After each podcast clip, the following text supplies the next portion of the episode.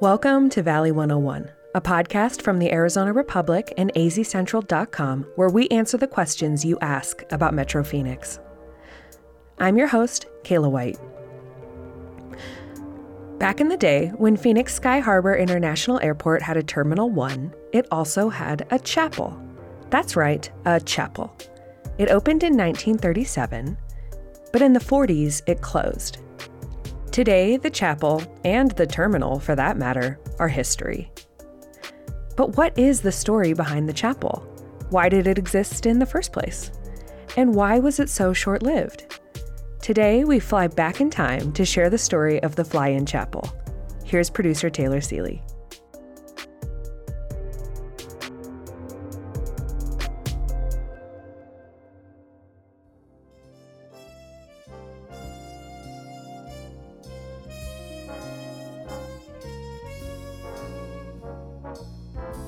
Once upon a time, in a land known as the United States, you couldn't just get married any time or day you wanted.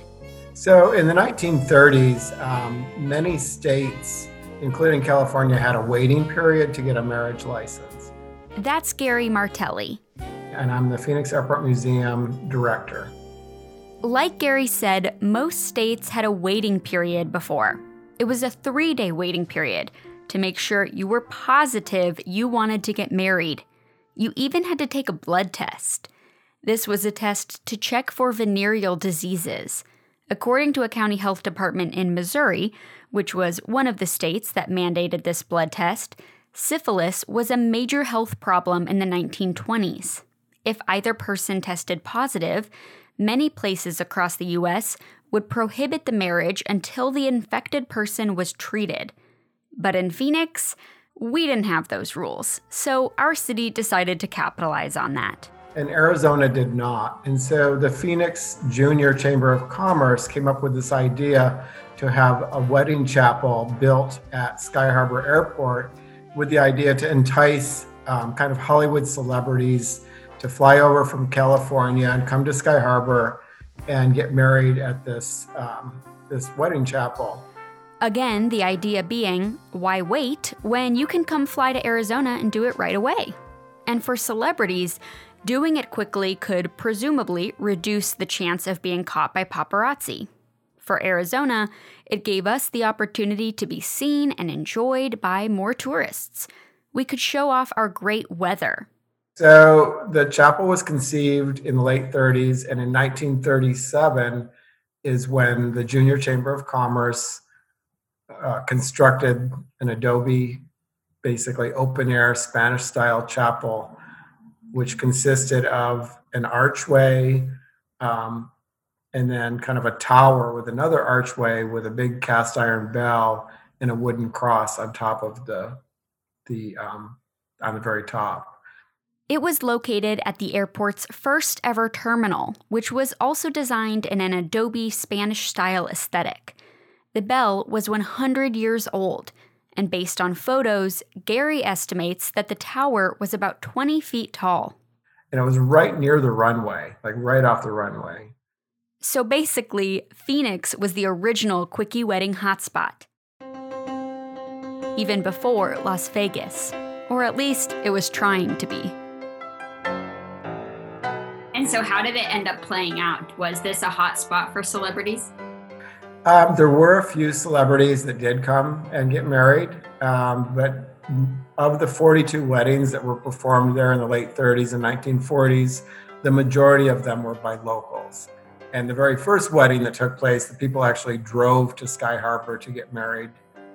For the locals who got married at this Fly In chapel, was there any particular reason why it would have been appealing? I would think it was probably a novelty. Um, but it was also from a time when it was really fun to go to the airport.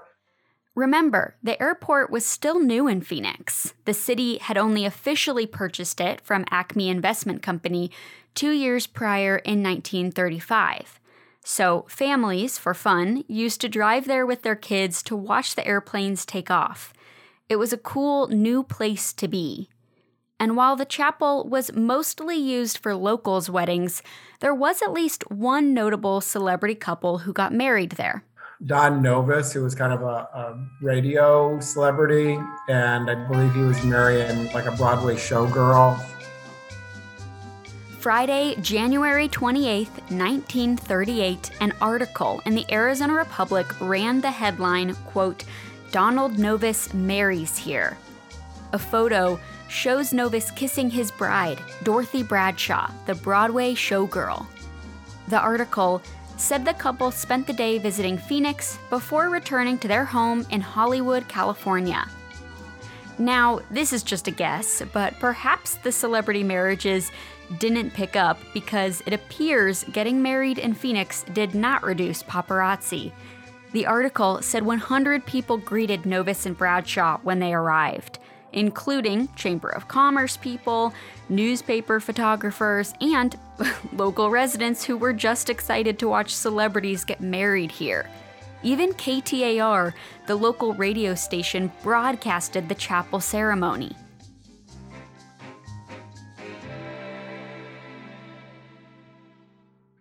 Uh, and then there was another wedding where somebody married an actress named Sylvia uh, Sidney.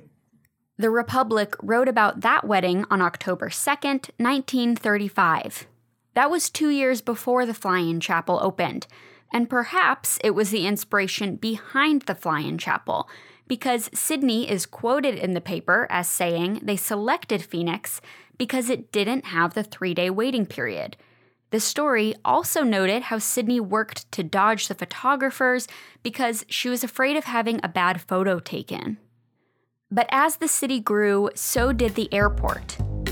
Newer terminals were being built, and the one where the chapel existed would eventually be demolished. The airport closed the fly in chapel in advance of the closure in the 1940s. Gary isn't sure what happened to the chapel's wooden cross, but the bell was put into storage for safekeeping. The airport opened a new chapel with the opening of Terminal 2 in 1962 and it was not really uh, promoted for weddings. It was supposed to be more commemorative. And so it had a plaque on it talking about how it was used in the original terminal. This time, the design was different. It was smaller. You couldn't stand under the concrete archway, you had to sort of stand in front of it. With the wooden cross gone, the airport shaped it to complement the new terminal they constructed a new stylized metal cross. The Terminal 2 was very much a mid century modern design. And so this belfry was designed very much like that as well, very streamlined, cast of cast concrete archway. Completely different from its original beginnings, which you know looked very rustic and and Spanish style. While it wasn't advertised as a place to get married, the airport did document at least one wedding there in 1965. And then the once it was at Terminal 2, it wasn't there a long time either because then Terminal 2 got remodeled. The belfry structure was moved to the north side of the airfield in front of a restaurant called the Left Seat. It was a popular spot for airport enthusiasts because you could watch airplanes take off and land. And finally, once that restaurant closed, the Bell and Cross went into storage for good. That is, until most recently. In December of 2020, Phoenix Sky Harbor opened a pop up display commemorating the Fly In Chapel located in Terminal 4. Right now, what we have on display is we have the original bell, which probably weighs a good 100 pounds. It's about 24 inch diam- uh, diameter. Um, and then we have the metal cross that was constructed for the Terminal 2 um, chapel. There's information about the history of the Fly In Chapel, and passersby are invited to snap photos with or of the display.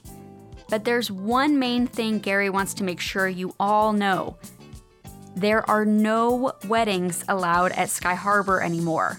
It's an operational hazard, and the airport disallowed it years ago. So I'm sorry, listeners, if you had dreams of saying I do at Sky Harbor, it's not gonna happen.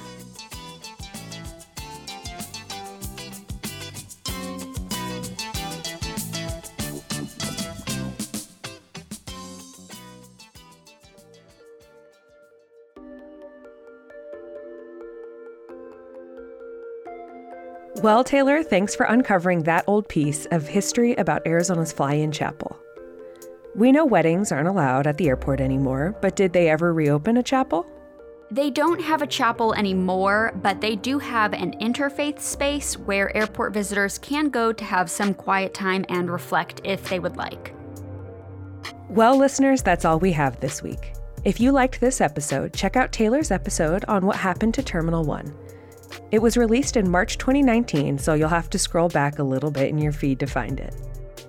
While you're there, if you like our show, leave us a written review in your podcast app and submit your questions to us at valley101.azcentral.com and share our show with a friend. We'll see you next week.